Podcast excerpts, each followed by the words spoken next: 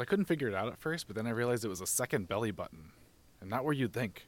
Wait, do you do you hear that? Warning, incoming game. Warning, incoming game.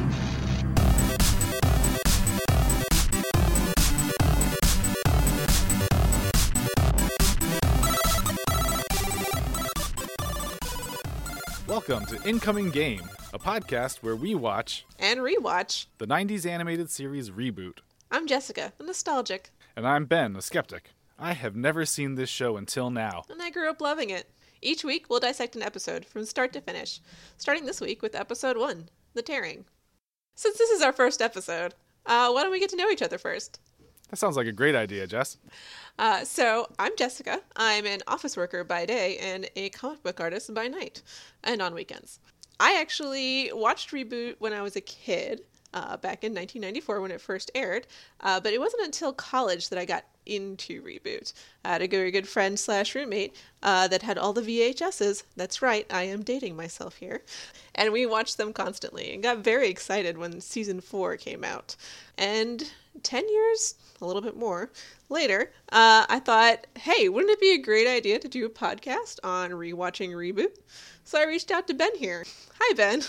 Hi. So, um, yeah, so my name is Ben. I uh, was familiar with Reboot only through commercials, I think, on Cartoon Network back in the day. I never actually watched it myself. So, uh, Jessica approached me to uh, do this podcast, and I, uh, I said, sure, but I've never seen it. But you love it already, right?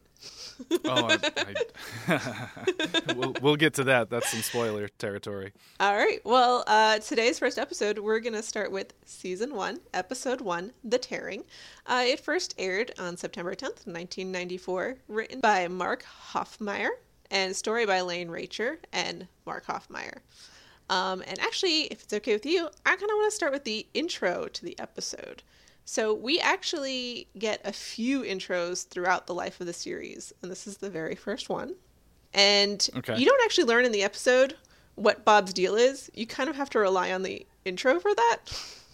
Well, he says that he's uh, programmed to be the guardian of the internet. Yes. To mend and defend against various baddies, Correct. which I'm assuming are viruses and malware and stuff like that. Yes, uh, but the part that really drew my eye on a rewatch was the uh, part at the end where he says that he's going to find out who this user is who keeps sending down games. Right. He wants to find out if they in fact live outside the net and input games for pleasure. And I'm going to say spoiler, yes. So my question is, are these characters Sims and are we their god?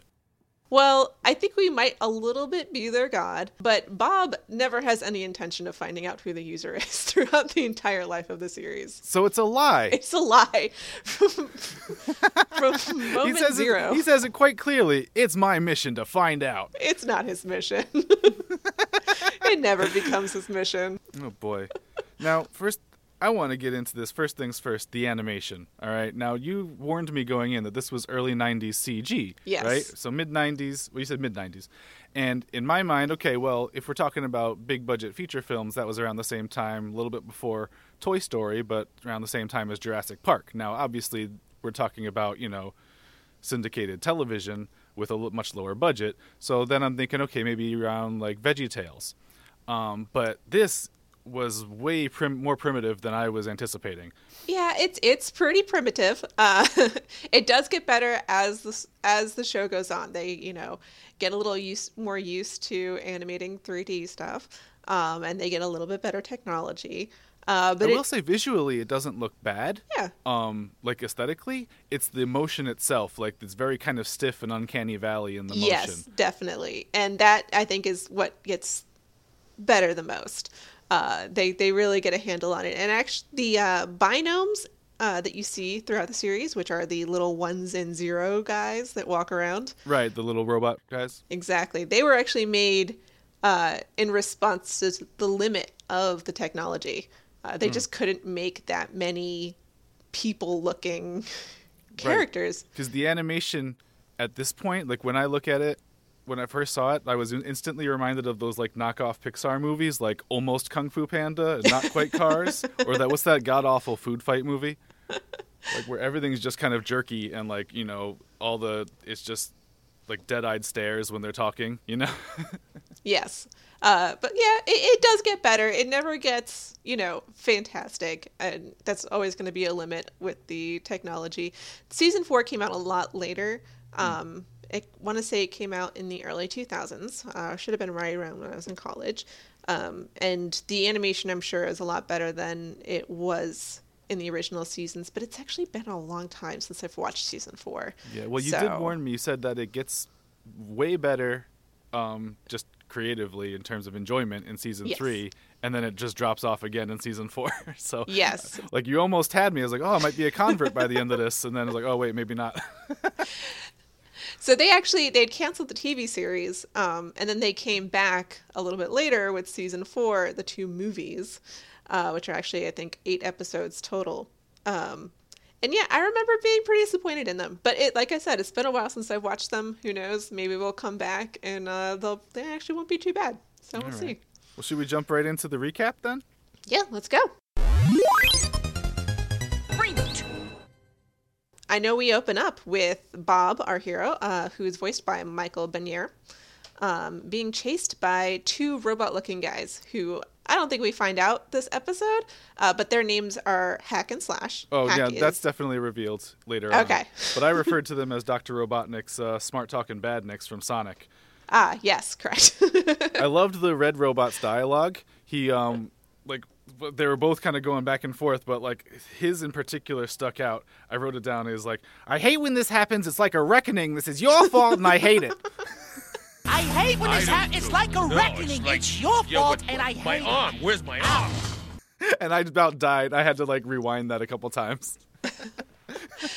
they actually show off their patented uh, thesaurus uh, gimmick that they have, where they go back and forth until they find the right word they're looking for there. Oh boy. he's trapped. Um, and so Hack is, by the way, is the blue one. He's voiced by Philip Maurice Hayes. And then Slash is the red one, who's voiced by Gary Chalk. Uh, Hack, you'll also notice, has a slightly deeper voice than Slash. If you Okay, yeah, yeah. apart. I like the the higher pitched New Yorker guy. this is your fault. It's like a reckoning. I hate it, and I hate you. And so, yeah, Bob tricks them, and then they smash into each other. Um, but right before Bob talks to the camera and breaks the fourth wall. Now, he does say, uh, which you, you told me is ends up being the catchphrase. I don't think so, Yes. which I don't believe is actually a catchphrase. I think that's just for. I mean, believe it or not, I'm pretty sure he says it like 90% of the episodes. and then when they crash, like, so he, they crash, and he goes, "Sorry guys, end program. Better luck next cycle." And so I was like, "Is this just a game that he's playing? Like, is, or is this real stakes? Like, were they trying to actually catch him, and he's just being snarky back at them, or was this just kind of like a little fun goof off?" I mean, yeah, real stakes ish. Um, I would say in the earlier episodes, it's very like the kind of villain that you never actually have a showdown with. Um, so Bob's not really too concerned. Yeah. Speaking of the villain, Yes, um, that's when Emperor Zurg pops up in a little sna- uh, Facebook chat. correct. a little video Megabyte. video chat with, and so his name's Megabyte, but uh, I'm gonna refer to him as Zurg from here on out. Megabyte is fantastic. He is voiced by the amazing Tony Jay, who unfortunately passed away uh, back in 2006. But most people will know him as the voice of Frollo from The Hunchback of Notre Dame.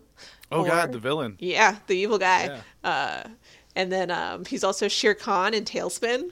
It makes sense that he's Frollo though, because this whole episode I thought he had a crush on Bob and he was trying to like get with him sexually, and that makes sense with Frollo because he was all like into Esmeralda. It could just be Tony Jay's voice. The whole time in Hunchback of Notre, Notre Dame, he really might have not been into Esmeralda. It was just Tony Jay talking.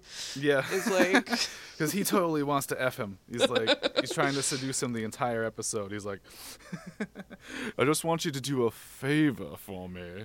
well, you know, Bob was rocking the really great 90s boy band hair. So, you know, can you blame him? Mm. Okay, well, uh, for some reason, after uh, after Megabyte threatens Bob's friends, Bob doesn't quite understand the reference, and then just goes home, goes to bed. so we get That's- to see him wake up. Well, no, even before that, like, so he's saying, he's like, I just want you to do this favor, stop putting you, us through all this trouble. He's like, you're making this harder on your friends. And he's like, what do my friends have to do with it? And he just goes, think about it. I'm like, think about what? His friends or the favor? And like, and then, uh, but yeah, and then immediately after that, it shows him waking up. So I was like, wait, was that just a dream? Was he like, so? Was that whole opening sequence just his dream? Because he wakes up in a waterbed. It looks like, like literally submerged in water. I feel like they really wanted to show his apartment for some reason. Right. So they went right there. They're like, we can't wait. We got to show this place. It's going to be great. It has a magic eight ball spinning around outside of the apartment. It's going to be awesome. He's got a cool, weird shower that gives him pigtails. that that screwed me up. So so yeah, so he gets out of the waterbed and right into the shower, so it's more water, so pointless.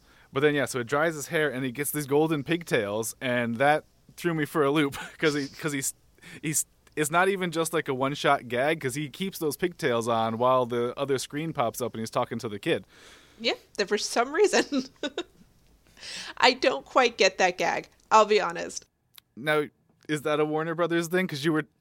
We, we talked a little bit beforehand. and You said there was a lot of like Warner Brothers influences, so I wonder if that was one of them. Very probably. So one of the producers actually worked for Hanna Barbera before going onto the show, but you can see bet- the the funny sounds that they throw in Aye, there aye, aye. exactly, and like the breaking the fourth wall. It's like such so Bugs Bunny, and they actually have a whole episode later on um, in season one or two uh, where it's an entire uh, reference to like Looney Tunes. So definitely a lot of a lot of influence there, especially in the earlier episodes. Well, that brings us to the kid whose name is Enzo, Enzo Matrix, yes, correct. and he starts shouting a whole bunch of techno babble at uh at at our hero. Uh, so this is actually one of four Enzos that we will meet throughout the series. Uh, this one is Jesse Moss. Is this Enzo Prime? This is Enzo Prime. Um, Okay. So for some reason they kept casting uh, young boys as Enzo, which I don't know if you know this, but young boys actually grow up, and their voice changes. So, but Enzo starts like starts shouting at him that there's been trouble at the diner. So it's Dots, and we see a shot of that. And so he says, "Oh, Dots is down," which apparently means the T fell off of Dot on the uh, um the marquee out front. And the window's broken. There's at Oh, least true, two two moments of damage there. Yeah. But he makes his way down there, and so there's, as he tries to walk into the diner, this dog starts snarling at him, right, as he tries to enter. Yes. So he goes around, and so you see from inside the diner, this was another very weird shot for me. You see him crawl in backwards through the window, but it's animated so strangely that, like, I had to go back and watch that like six times. It, and it's it's all happening in the background while some of the characters in the diner are kind of freaking out. And then everything kind of moves like so fast in that scene so it's kind of hard to keep track of. So there's like this crumpled up thing that comes in and through the window and it turns out that it's bob's hover bike which i kind of barely remembered that he even had. And then um, dot says ever heard of a door? And then bob goes ever heard of a frisket? And i'm like a frisket? What's a frisket? Frisket's the dog. okay, that was not made clear to me because I had to look up what a frisket was, and it still doesn't make sense. It's a, it says it's an art tool to use to mask off areas for printing or painting. I did not get that that was the dog's name. that could have been made clearer with a line change. Maybe say like, "Have you met Frisket?" and then show a shot of him snarling again instead of "Have you heard of a Frisket?" Uh, so actually, I looked up Frisket as well because obviously I know Frisket the dog. I've seen Frisket the dog, and he. Well, I imagine he gets called Frisket in other Yes, episodes. Yes, he does get was- called Frisket in he was referred episodes. to as a Frisket, as if like, especially in episode one, the first time you it's even referenced, as if like, oh yeah, you know Frisket the dog. They definitely they bring you into this this whole relationship uh, in media res. They don't yeah, they, don't give you a lot definitely, of they a lot of not, um, background. uh, Frisket, they do Fris- not handhold you at all. So I looked up Frisket because I was sure it must be some type of tech reference because obviously we have Megabyte already, we have Hack and Slash already, um, and we have Dot already, which obviously Dot com, uh, among other things. So I looked up so it's Frisket. not dot matrix. I thought maybe. well, I'm no, no, it is dot matrix. Spaceballs. I just mean like you know in tech references, it's dot Okay. com, dot matrix, dot you know .jpg. Dot Matrix is definitely a Spaceballs rip. and now we can bring that up in our pop culture references. um, but I looked up Frisket, and so yeah, it is uh, the art tool, and I'm pretty sure that's more than likely a reference to like cell animation that you would have like areas blocked off and paint, and then pull off the Frisket to reveal the areas you hadn't painted that were nice and clean. So, you know, I think that's what they're kind of poking fun at later because actually, this is around the point where, and you caught this, not me, um, there's the Calvin Spline hiding in the background. So, Spline also is a animation reference, a 3D animation reference. Um, and obviously, Calvin Spline, they're doing Calvin Klein. So, you know. And then we meet Dot, who is uh, one of the other main characters of the show. She's voiced by Kathleen Barr. And she's the owner of Dot's Diner, among pretty The much every Dot. establishment in. she pretty much owns all the establishments in Mainframe, we'll learn later. And who's that French waiter that I really had a problem with? That is Cecil. Cecil, the racist stereotype. Cecil, the dedicated server. That's true. He, he may not be a racist stereotype. I just I was kind of cringing at his accent. He's definitely a very French stereotype, yes. He is very French. I'm a Um, dedicated server. I'll be honest, I did get a kick out of the dedicated server joke. I I'm not gonna lie. So we actually so Cecil and Frisket both don't like Bob, which I think is kind of hilarious because That's clear in the in the pilot here. there's really no reason for them to not like him. Uh, you do kind of get the impression though that Bob is new in town. Yeah, I was just gonna say maybe it's just the fact that he's the new kid in town. He thinks he's big dick, you know. He does. He's he's he's from the supercomputer. He's like he's down in Hickville mainframe and uh But you know who does like Bob? Megabyte. Enzo. No, well, Megabyte, yes, definitely. But no, but uh, Enzo, the kid, so he runs over and just straight up tackles him, and he starts shouting a whole bunch of nonsense Okay. about like hack, hack and slash, and Are you ready for this? yeah, yeah, hit it, hit me. Because I made sure to write down every word Oh, that good. Enzo says here. We are gonna be a three-hour podcast by the end. I just I the obviously the intention was to use computer jargon to replicate the slang that Enzo and mm-hmm. other characters would use. Like that's that's obvious. The amount of words that they gave Enzo to say in like a five second span of talking. We tried to quit file him, dude, but it was seriously default. A major surge of goons showed up at the diner and started to completely offline the place. I mean, jack out, crash, crunch, backslash, delete, trash, log off. I mean, jack out, crash, crunch, backslash, delete, trash, log off. the tech puns are some of the I, I I wouldn't say I hated them, but like they definitely like I caught most of them and wasn't sure what to do with them. like there's at one point the robots, the little, the ones and zeros are saying copy and paste that, like like a, like as an amen. And then there's a uh, there's a uh, building called Baudway, and you know there's the the obviously the Calvin Spline that we said before. And there's actually a truck that drives by at the diner scene that has on it two small sprites with big CPUs. So the so Bob uh, brings up the uh, favor again, and uh, again, it's like he he always says favor kind of in quotes verbally. So it really makes me wonder what that favor is, and it, and is it porn? Does Megabyte want him to do VR porn? It's it's very possible. You know, they had a lot of problems with standards and practices. They might have had to cut some stuff out. Anyway, so they as they're talking about that and deciding they're not gonna they're not gonna say yes to Megabyte. He he doesn't matter except except for the uh, server. Server's like, hey, maybe you should do it. You know, give us a break. But uh, but uh, as they're talking about, then we get the game. Warning, incoming game. Yes, our first game. Right. We don't so get to see uh, what it is, but it is our first game. No, yeah, that's that's interesting because there's two games happen, but we only ever see one. This one, the purple gelatinous cube falls out of the sky, and uh, Bob's like in a real rush to uh, get over there. Yep, and uh, you'll notice, I think you mentioned this when we were talking previously, you can't actually enter the game from the side. If you try and enter from the side, you might be nullified, which we'll actually meet more nulls next episode. But you have to be under the game as it lands in order to get into the game. So you have to see it coming and like slide underneath it. Exactly. Okay. So yeah, so as he's trying to get there, um, Megabyte sends his minions to stop him. He says he's not allowed to get in until he finishes his work for him. Sex work, obs. Yeah, so Bob gets blocked by the Badnik vehicles. He falls out of the sky, but he's caught just in time by his friends in a hover car who just happened to think that that was needed. And they drive away from the game, not into it, as we cut to commercial. Correct. Well, the game has already landed, so they can't drive into it. That would kill them.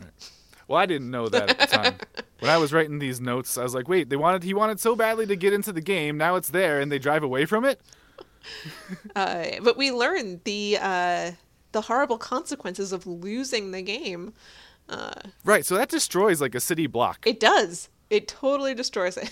The user has won the game, knocks a whole section of mainframe o- offline. So so that means when you're playing a game and you win, you beat the game, you win. You're actually destroying your computer from the inside. Apparently. Don't you feel bad now every time you've tried to win a game? Well, luckily I haven't won very often.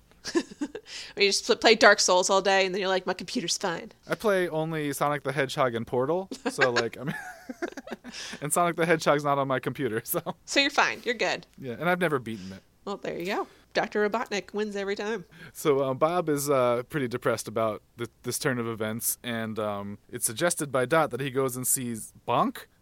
It's Phong, actually. I, I heard Bonk. It's Phong, who is the. I forget his actual role, and they don't really mention it in this episode. He well, he seems to be mystical Asian. Uh, yes, complete with really horrible music intro. He straight up, he's like, "Oh yes, Megabyte, you stay away from him," and then, ooh, like you hear like this like music cue. Oh, it's it's very very problematic. it's cringeworthy. that's for sure. Uh, it we was need to play the clip. We're we're gonna drop the clip in. It was but, uh, uh, yeah. it was 1994, so there's that. Breakfast at Tiffany's was you know many years from That then. was yeah no that was painful. That was painful to listen to uh, and watch. There is an old README file that says you should keep your friends close and your enemies even closer.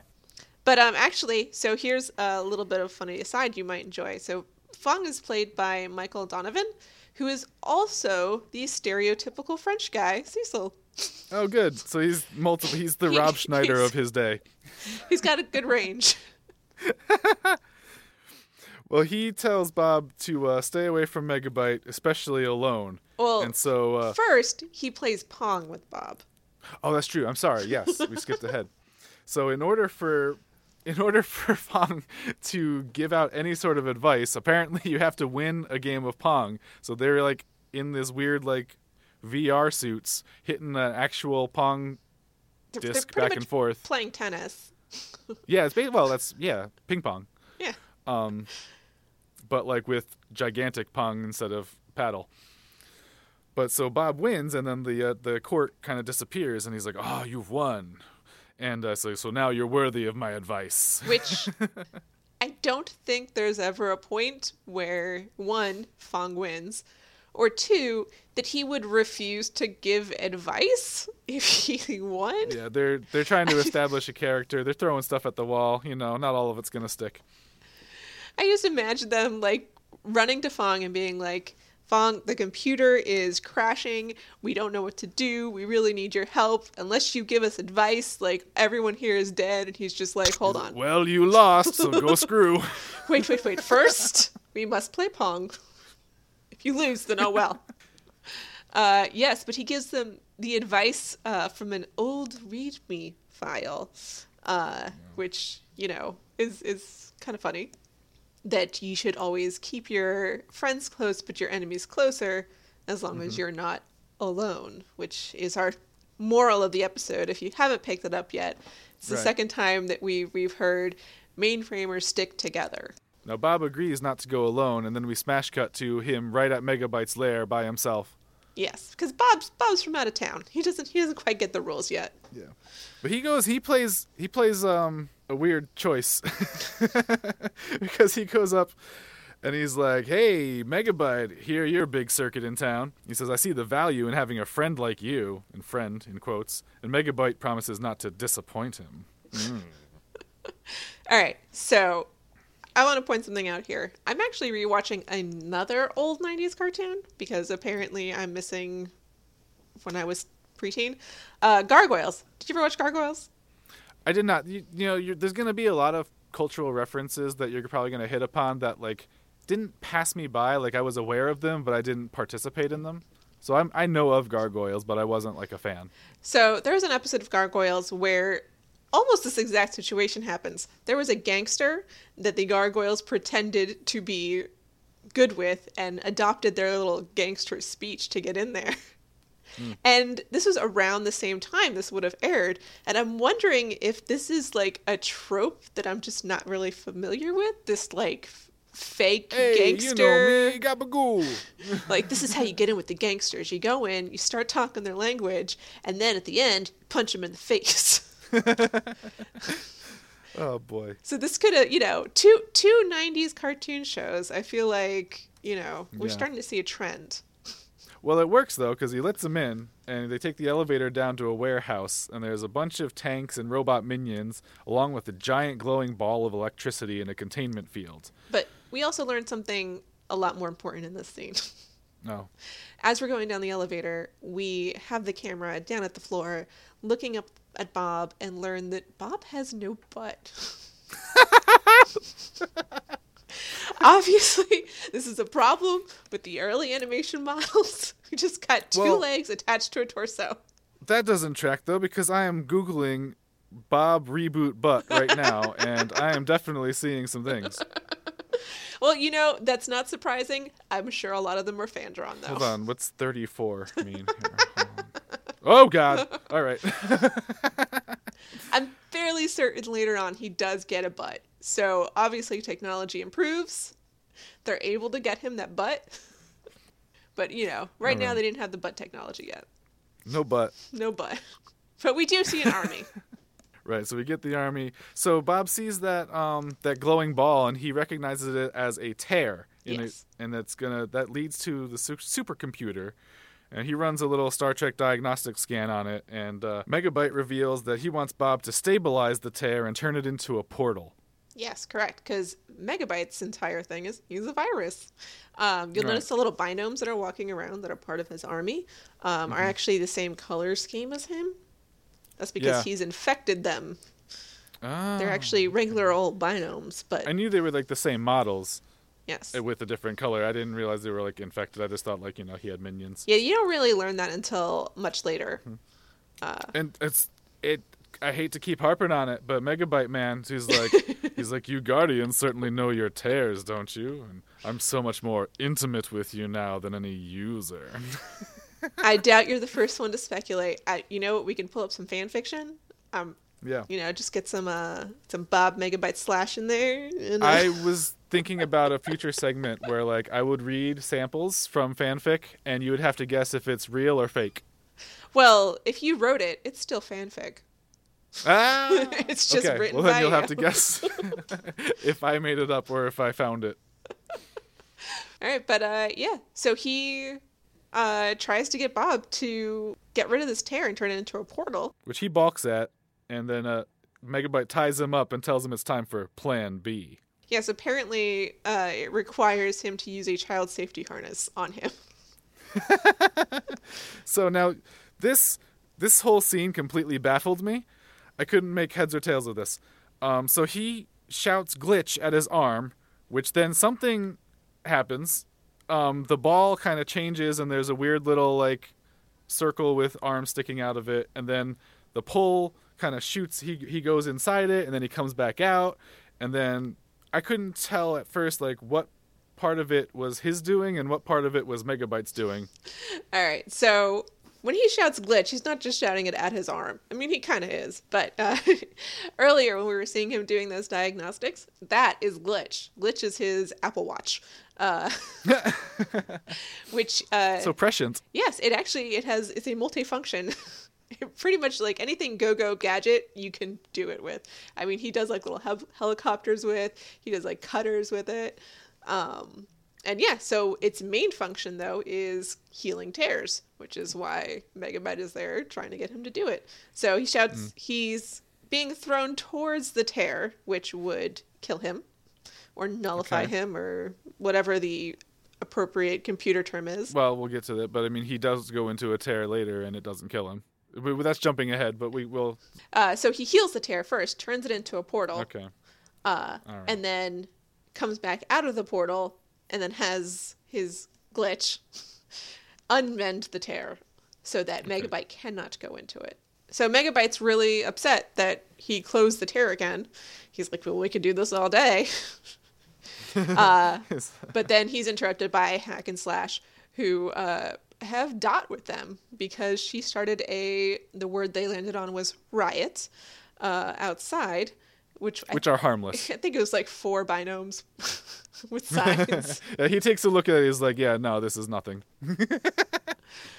um, but Bob uses this as a distraction to knock over the computer, which Yeah, you'll notice is in a computer. right. It's like I did notice that.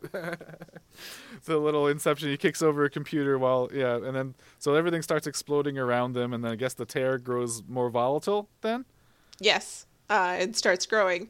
Um, I don't know what Bob's plan was after that, uh, since he's really the only one who can stop that from happening. I mean, obviously, him and Dot were getting out of Dodge. yeah, yeah. So like he didn't plan to fix it at that point. He's just like, well, fuck off.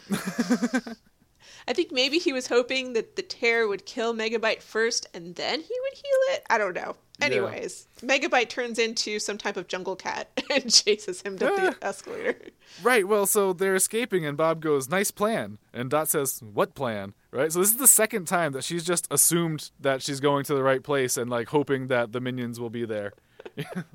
Well, we learn later that, that Dot's pretty on top of shit, so Well, she seems intuitive for sure. But yeah, they're they're out of there, uh, and Right. Megabyte is suddenly on like jungle catting up the side of the elevator.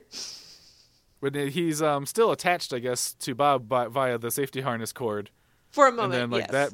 Yeah, and that breaks, and he falls down, and then he starts like coming at him again, and then uh, like tiger style. Um, and then when they get to the top, all of a sudden we get a repeat of the end of Act One. Another purple cube, another incoming game clacks on, and Zurg is again. He's like, "How fortunate." Mm. Yeah, because it's for some reason landing exactly where Megabyte would have wanted it. Right, so it's, it's just in a random location each time. It is in a random location each time. characters. Correct. Just ha- wherever they happen to be. Yeah. or not be if they want them to try and struggle to get there. And then that goes to commercial and comes back, and now we're actually inside the game. Yes, this is our first game. Turns into a Star Wars set piece at this point. Yes, we're on some type of uh, space aircraft carrier, uh, and we get our first reboot. yeah, the characters all say reboot and appear in spacesuits. Yes, Um, I'm so excited. They start looking for Zurg, and uh, so he leaps onto the user's ship, and he does this weird like slorp into the cockpit, and like he changes direction as he's doing that. Like he doesn't turn around; he's just magically reversed, like in the other, facing the other way.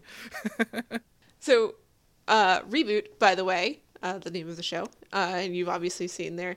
Uh, they have those little symbols on their whatever. So I think Bob and Dot both have them on their chest. What symbols? I actually don't know. oh no, you didn't notice that? So they it look kind of look like buttons with uh, two triangles. Okay. Um, and Enzo has one in his cap, and I forget the name of them. uh, but every all the sprites have them, um, and, uh, in the binomes, and you get in there and you double tap, as one does on a computer, your symbol and say reboot, and you're in the game. So before that, you have no influence in the game. So when you're just a sprite in there, you've you've got nothing to do with it. You've got to become part of the game. So they're just like NPCs until they say reboot. Well, no, they're they're not even NPCs. They become the NPCs. Oh. So they get they get the outfit that goes with it. They get whatever like battle stats that come with it. Right, right. They upgrade their Yeah. um Whatever particular moves. There's a really great episode uh, that's a um, Mortal Kombat game, and you know the character gets like the bicycle kick. Oh boy. Tell me Dot becomes Chun Li.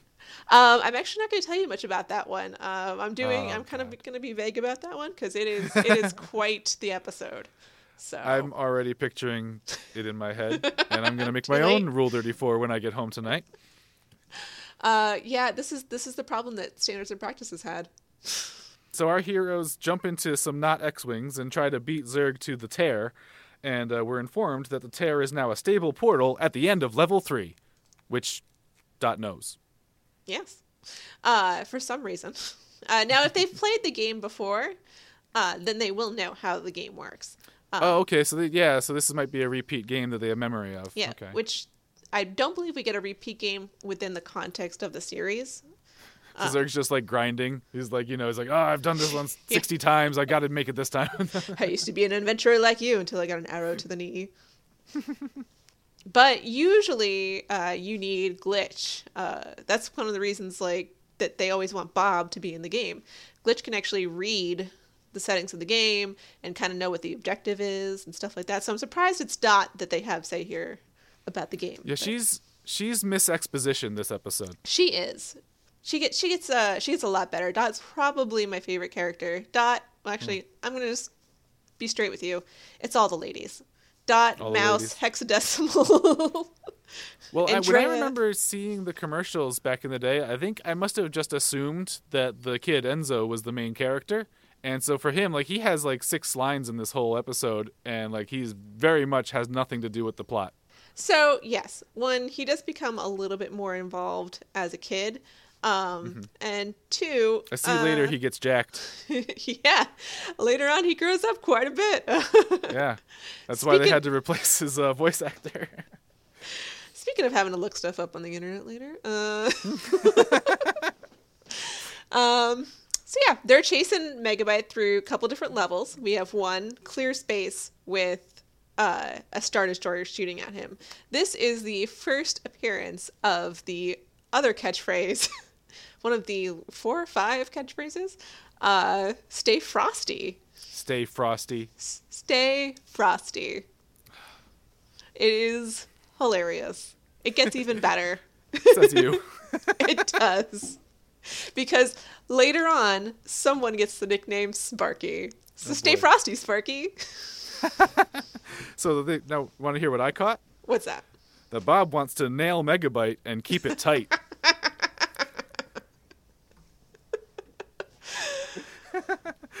well, they um they sail into an asteroid field and they promptly lose Alpha Four, one of their helper friends. Now, is he dead at that point? Uh, no. So long as they win the game, everyone's safe. All right. So Bob almost crashes himself too, but then he blasts a hole right through an asteroid for him to sail himself through. As one does. Megabyte has his minions shoot a bunch of missiles from the Star Destroyer, and Dot flies into the kill. And she straight up gives the creepiest shot of the whole episode when a freaking skull is superimposed over her grinning face. It's real quick, it's like six frames, but like the skull fades in on her face like she's got this insane grin. And I don't know if you went back and looked at that after I told you about it. I still have not yet. I have No, to go back. go and back look. and do like a frame by frame on that shot. Because it goes by quick, but I, I I saw that immediately. I was like, "Wait, whoa, what?" But then after that, uh, we get Dot ship blowing up. Well, they go to Hoth, Yeah, they're in they- Hoth. Yeah, so the base is destroyed. They make their way to Hoth and they fly into an underground cave and they're dodging stalactites and stalagmites. Megabyte jumps behind Bob and then Bob jumps behind Megabyte. And then um, Bob destroys it, leaving Megabyte to land on Bob's ship, where he tells Bob again to think about it. They could be a good team. Bob refuses, so Megabyte takes the wing off of Bob's ship, which flies into Dots. It explodes. And so Bob goes, Glitch, safety line! And Megabyte approaches the portal. Uh, so we see another one of Glitch's many uses. We do. So at this point, Dot's dead. no, Dot lands safely in Megabyte's, ar- Megabyte's Right, arms. but she's not his type, so he just like throws her to the ground like in disgust. He's like, "You're no Bob." No, poor Dot. She tried so hard. Yeah. So now this part, this part, like we're we're quickly approaching the uh, finale, like the last couple minutes of the show, and this part was baffling to me. So Bob ziplines into the portal, which triggers a game over immediately, and then it comes back. He reappears and shows Zurg his balls as the tear disappears.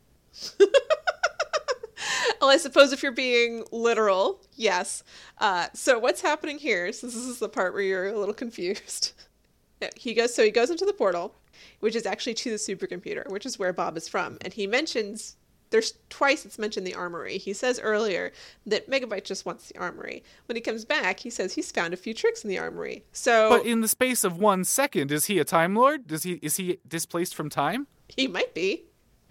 You don't know. I mean, I get that we're trying to wrap it up, but it's like so. It's like okay, here's the portal. Bloop bloop. Okay, all done. Here's my balls.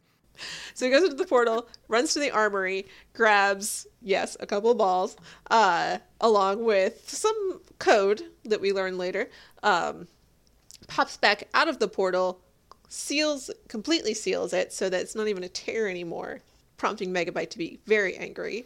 And then the two of them disappear. Bob and Dot disappear. Yeah. So he fixes the tear, so it's no longer a tear, right? Is that what it is? Correct. It's just completely gone. It's just gone, and then so they disappear as well, and he thinks that they've gone back to the diner, but in reality, they just turned invisible. Yes, he thought it was a a uh, return command when it was actually a hidden file command. Right.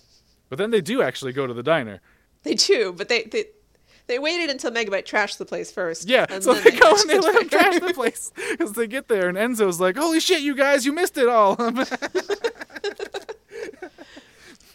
and then, um, so yeah, so he asks Bob what the supercomputer is like. He's like, "Oh, it's freaking amazing! It's great! You can do this, you can do that, you can do anything you want to do." But I only want to visit.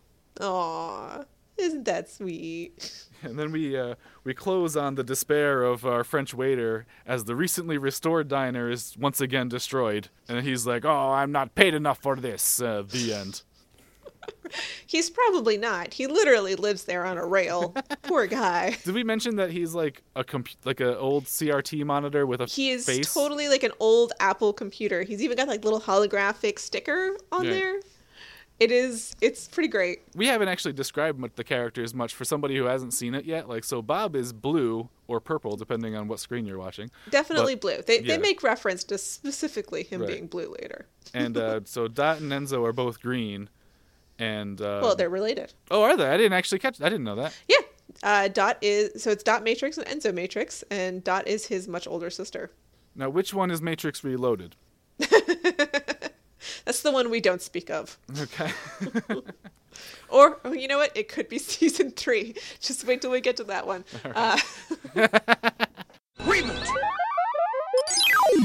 but that's it. That's the episode. that's it. That's the end. Uh, so what did you think? Your first episode of reboot.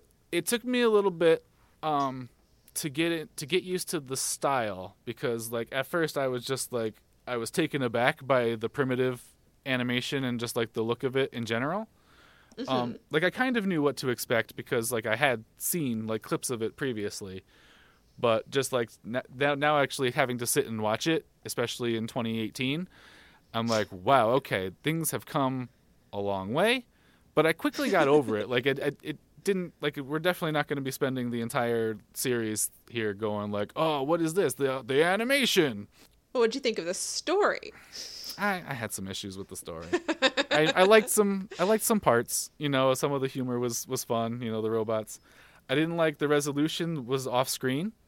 Like he, you know, so so he disappears and comes back a second later, says, "Well, all done," and then he kind of explains that he did some stuff, but we didn't get to see that. And then um, uh, Megabyte gets really no comeuppance. He just kind of walks away when when they're invisible. But that that whole last act, while it was kind of cool to see the game, it did seem like a rushed conclusion. Yeah, I think this episode. So going into it, I didn't. Like, it's been a while since I've watched reboot, and there is definitely a rush of nostalgia going into it. Uh, so there's there's still a lot of love for this show. Uh, this episode was a little rough in a lot of areas, um, but knowing that it gets better and knowing the story that it becomes, I still really enjoyed it. I still really enjoyed coming back to them and seeing these characters again. Uh, and you know, just enjoying this world again. So I'm looking. Yeah, I I'm- definitely didn't hate it for sure. I'm really looking forward to watching the rest, just because I know, like, and I'm sure this isn't the worst episode. I'm sure season one's got a few clunkers in there, uh, but I know it's so far away from the best episodes. So and I know this is only the first one, but like so like I'm still not clear on a lot of the inner workings of the world itself. Like they introduced a lot of things, but a lot of things were explained without making a lot of sense to me. So hopefully things will clear up as it goes yeah, on. they definitely go more into the mythology as we go along, which is nice. so like what for instance, what is the net in this universe? Is it our internet as we know it? Yes, it actually is the internet. Um, So can they travel to different websites? uh, well, and they like, travel they to show up at different Pornhub computer. eventually? well, if it weren't a children's show, maybe. Uh, I mean, like it, you you could like have um you know Zurg popping into Reddit. You know, I, that's probably where he lives. this is actually the plot of the Wreck It Ralph sequel, so I don't know why. Actually, you know what? You're right. It is. Oh man, we're gonna have to we're gonna have to talk about that one when it comes out.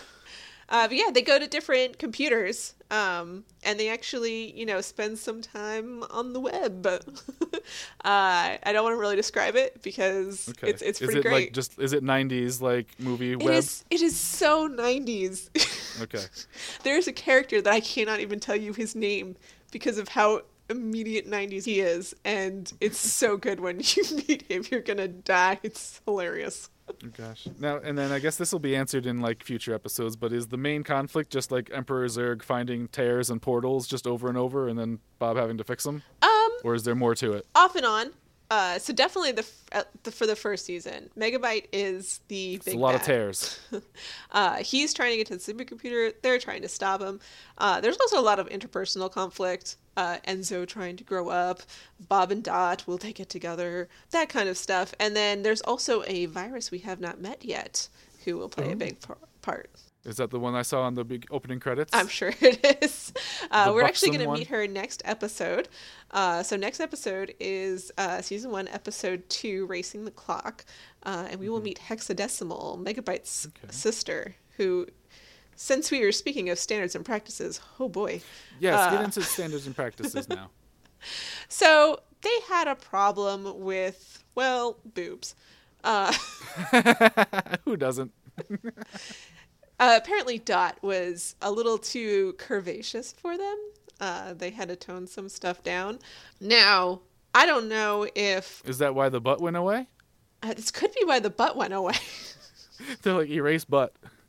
I will say though, Too sexy. they may have toned some stuff down, but we're going to meet Hexadecimal next next episode, and you can tell right away what that right the the concept artist or whoever designed Hexadecimal what their fetish is, because she wears it all over, and I mean she she works it well. Hmm. So they did they, they didn't tear, tone it down too much. And then on top of that, I think as a reaction to the pushback that they got, um, we're gonna see so many like inside adult jokes uh, throughout the episode. Uh, if I remember correctly, there's a really funny condom joke in season three. Are you kidding me? I am not kidding you. like complete with like wink to the screen. Oh my like god. it's yeah. So they definitely they pushed the envelope a bit. Uh, after getting some pushback, they they came back hard with, "Oh, you didn't want us to put adult stuff in there? We'll show you." Oh boy. I have before we go on though, I have two questions for you. One, what do you think uh, if they remade reboot today? Uh-oh. How do you think that would beyond the good animation, the better animation? How do you think that would better. look? No, what would the say word? good. What do you think that world would be like now that we're not in '90s anymore? well, is this post net neutrality? Us, you know, that could be the big bad. yes. Ajit Pai is the big bad. Oh man. Um gosh, you surprised me with I wasn't expecting this question. Um I think there's going to be a lot of Pepe memes. I think we're going to have a lot of like grandmas on Facebook sharing, you know, fake news.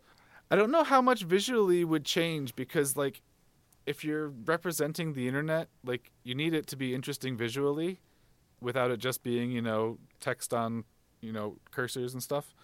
Um so I I imagine it would still kind of be like a city world because you've got to you've got to, you know. If- Yeah. If, you have characters living in a place, you need a place for them to live.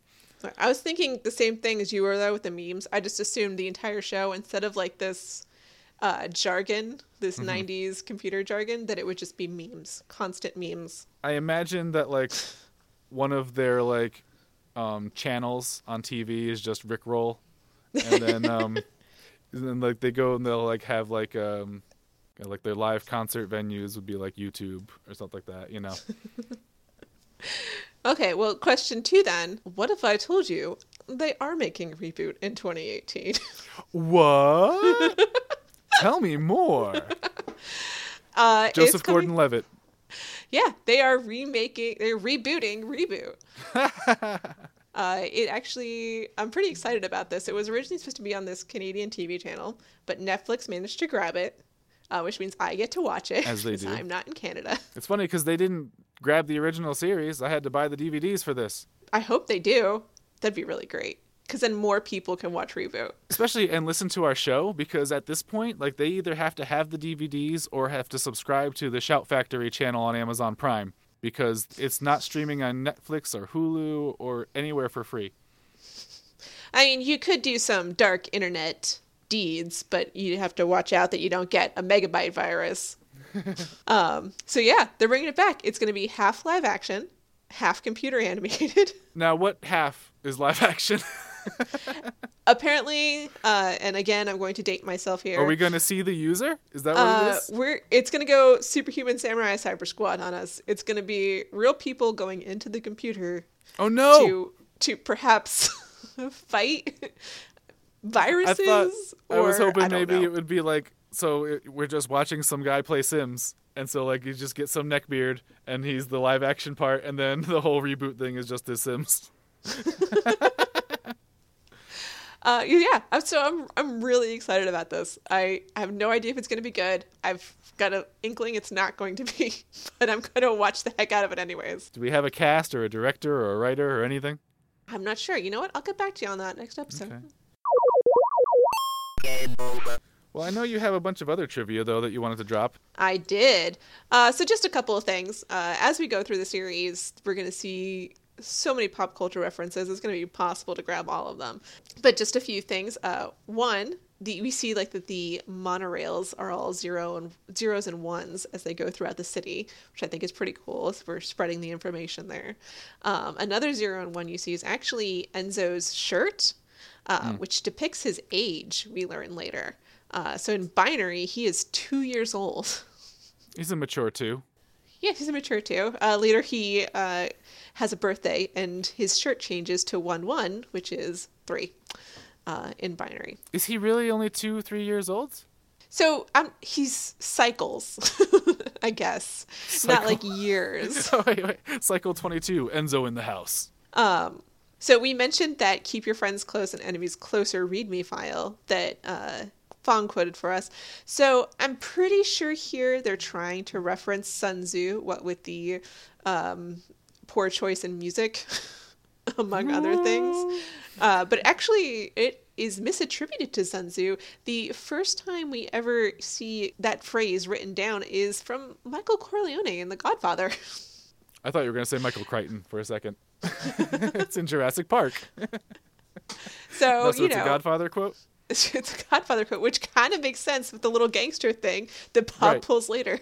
Yeah, yeah, yeah. so who's Fredo in this uh, analogy? Uh, probably hack and slash together. So in the space race game, Hmm. Oh, uh, we do hear. Sorry, sorry. Yes. The the is it a Trojan horse head in the bed? I don't know. That's nothing. Kill me. So uh, when we're in the space race game, we're actually hearing some music, which I find personally reminiscent of the Star Trek theme.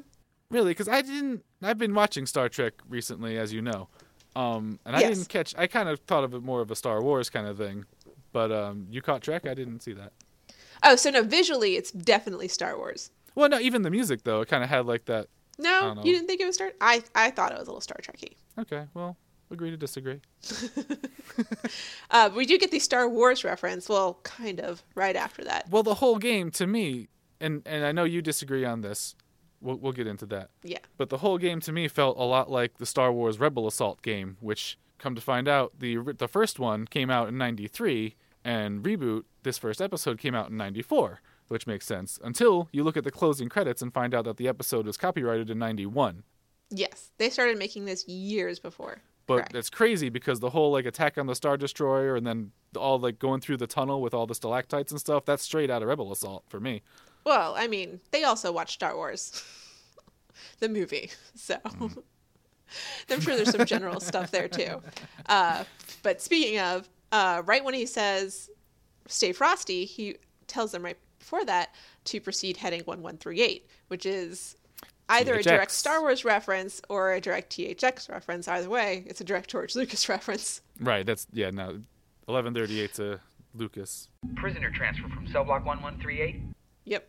And then Stay Frosty is, in addition to being uh, a catchphrase throughout the series, is also uh, it's a general military reference that's found in like a lot of shows. It actually has its own page on TV tropes, uh, but it mostly known for appearing in Aliens, where Corporal Hicks tells everyone to stay frosty.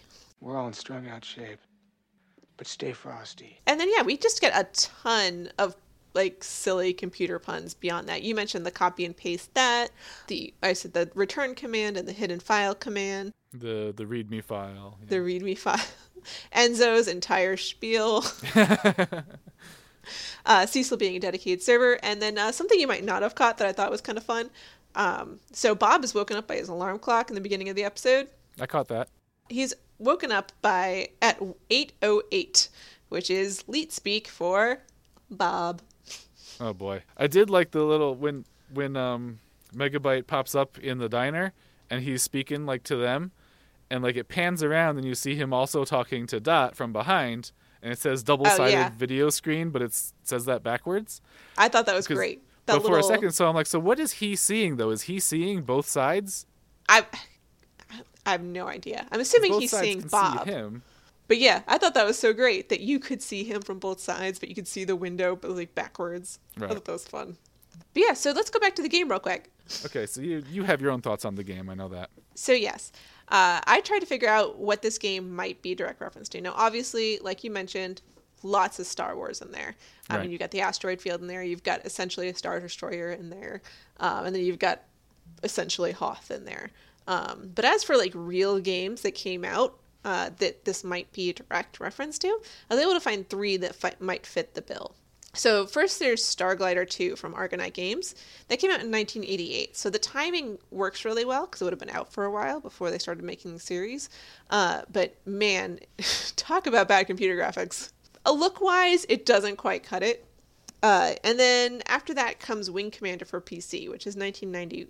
That came out in 1990, and that one I think is probably our best candidate. Uh, look-wise, it looks really cool. It looks like it might work for what this game there it is they're playing, and then timing-wise, it would have come out right before they started building this episode, so it would have been fresh in their mind.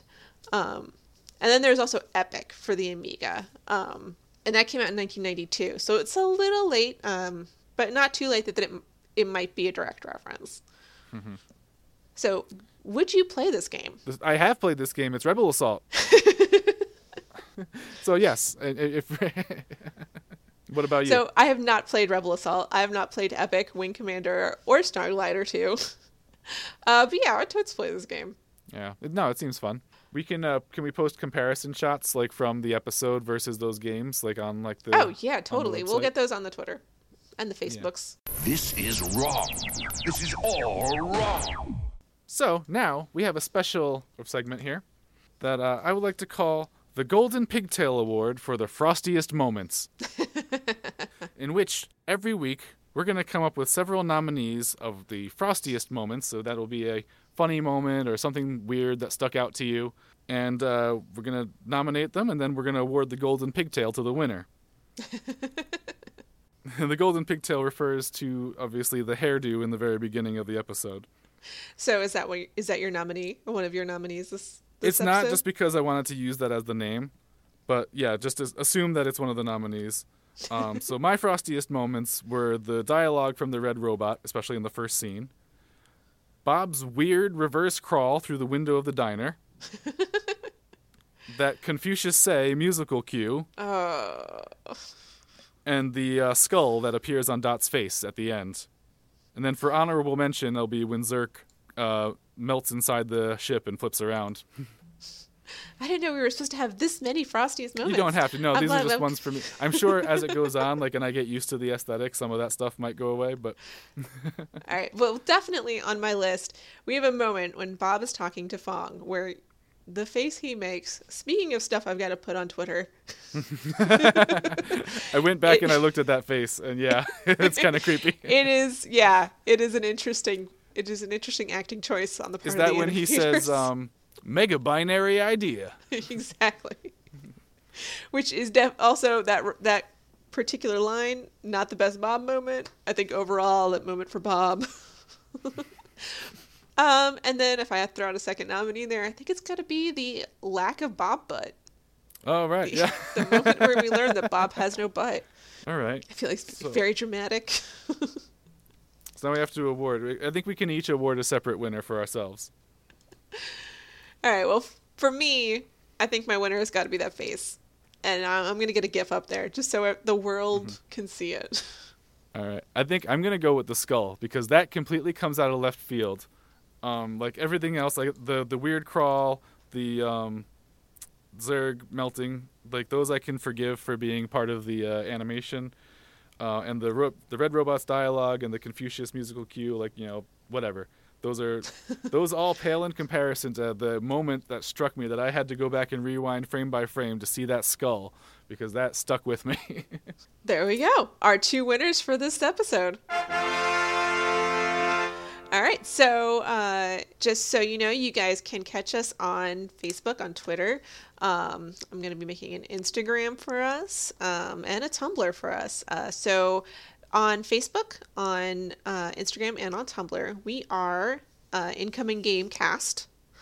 On Twitter, it is one letter too long. Womp womp. so we are Incoming Game Pod. that really irritated me too when I was registering those accounts. Because I had already bought the domain and, and did the Facebook, and then it came to Twitter second. I was like, oh, come on. Um, and then as for me personally, you can find me uh, at Stervino Lady at pretty much all the social medias. Um, It's- spelled exactly how it sounds. spelled exactly how it sounds: stir and Now- then vino. Like wine, so like, are you stirring wine? Usually, like you're stirring wine, exactly. Uh, and you know, I mostly post art stuff. So if you're on my Twitter and you don't like politics, don't don't go there. Just Um, visit someone else's Twitter. like mine. Uh, I'm uh, I barely tweet at all, so if you don't like anything, then follow me. Um, I'm at Dudworks on Twitter and Facebook. I'm uh, Dudworks Art, Awesome. and I I don't tweet much currently, but uh, that could always change. You know, get on get in on the ground floor. Do you have any uh, recommendations, like things that you're liking this week? Oh yes, stuff I'm liking. Uh, so right now, the big podcast that I wait for every week is uh, and Bullshirt, uh, which is a Good Place podcast. Uh, I love the Good Place. Uh, we're like two episodes away from the end of the season, which has me so sad because I want to keep going. Uh, and I the podcast goes into a lot of in-depth philosophy stuff that they talk about in the show, which mm-hmm. I'm a giant nerd, so that's that's a lot of fun to listen to. Yeah, when we first started discussing doing this podcast, I brought up wanting to do a watch and review of Star Trek the original series in the style of The Greatest Generation. Turns out we were slightly beat to the punch by a great little podcast called Rachel Watches Star Trek. It's got a very similar premise to ours in that the husband has been a lifelong Trekkie and his wife is reluctantly watching it for the first time. They're both hilarious, it's definitely worth listening to, and they're only halfway through season one, so it's the perfect time to get caught up. Nice. If I ever decide to actually watch the original series, I'll have to check that out. Yeah. I also want to plug uh, They Might Be Giants' new album, I Like Fun. It just came out last week as we record this, and it is solid. I particularly like the album's closer, Last Wave. It's got a driving guitar, delightfully dark lyrics, and I'm convinced that it was put there to troll any parents who might have thought this was a children's album. So I'm going to put this out there now because you talking about uh, they might be giants has reminded me. Uh, I don't think we'll talk about the specifics yet, but at some point down the line, we're going to have to talk about how Ben is a meme. Oh, you, t- oh, you mean Tony from the bar? Yes. Because you're every single time, without fail, someone comments on that picture. They might be mm-hmm. giants. Yep. you were yep. wearing the shirt in the picture. People recognize that shirt, and then and then my friends recognize me, tag me, and then I get a bunch of random friend requests from people who think that I want to friend them because I was in a meme. Well, maybe, maybe we'll have to post the meme too. Oh boy. That's it's the power of memes. You don't live that down. So, what do you think, Jessica? Should we do this again next week? Yeah, I think it might be fun. uh, I already talked about what next next episode's about. It's uh, racing the clock, and we get to meet Hexadecimal. So I'm very excited. Uh, yeah, and uh, this is gonna be fun. Let's go. This podcast is gonna be great. okay, so this is what I'm thinking for our outro. We're going offline, No. jack out, crash, No. crunch, back. No. Fine. uh, how about this? Until next time, stay frosty. I guess that works.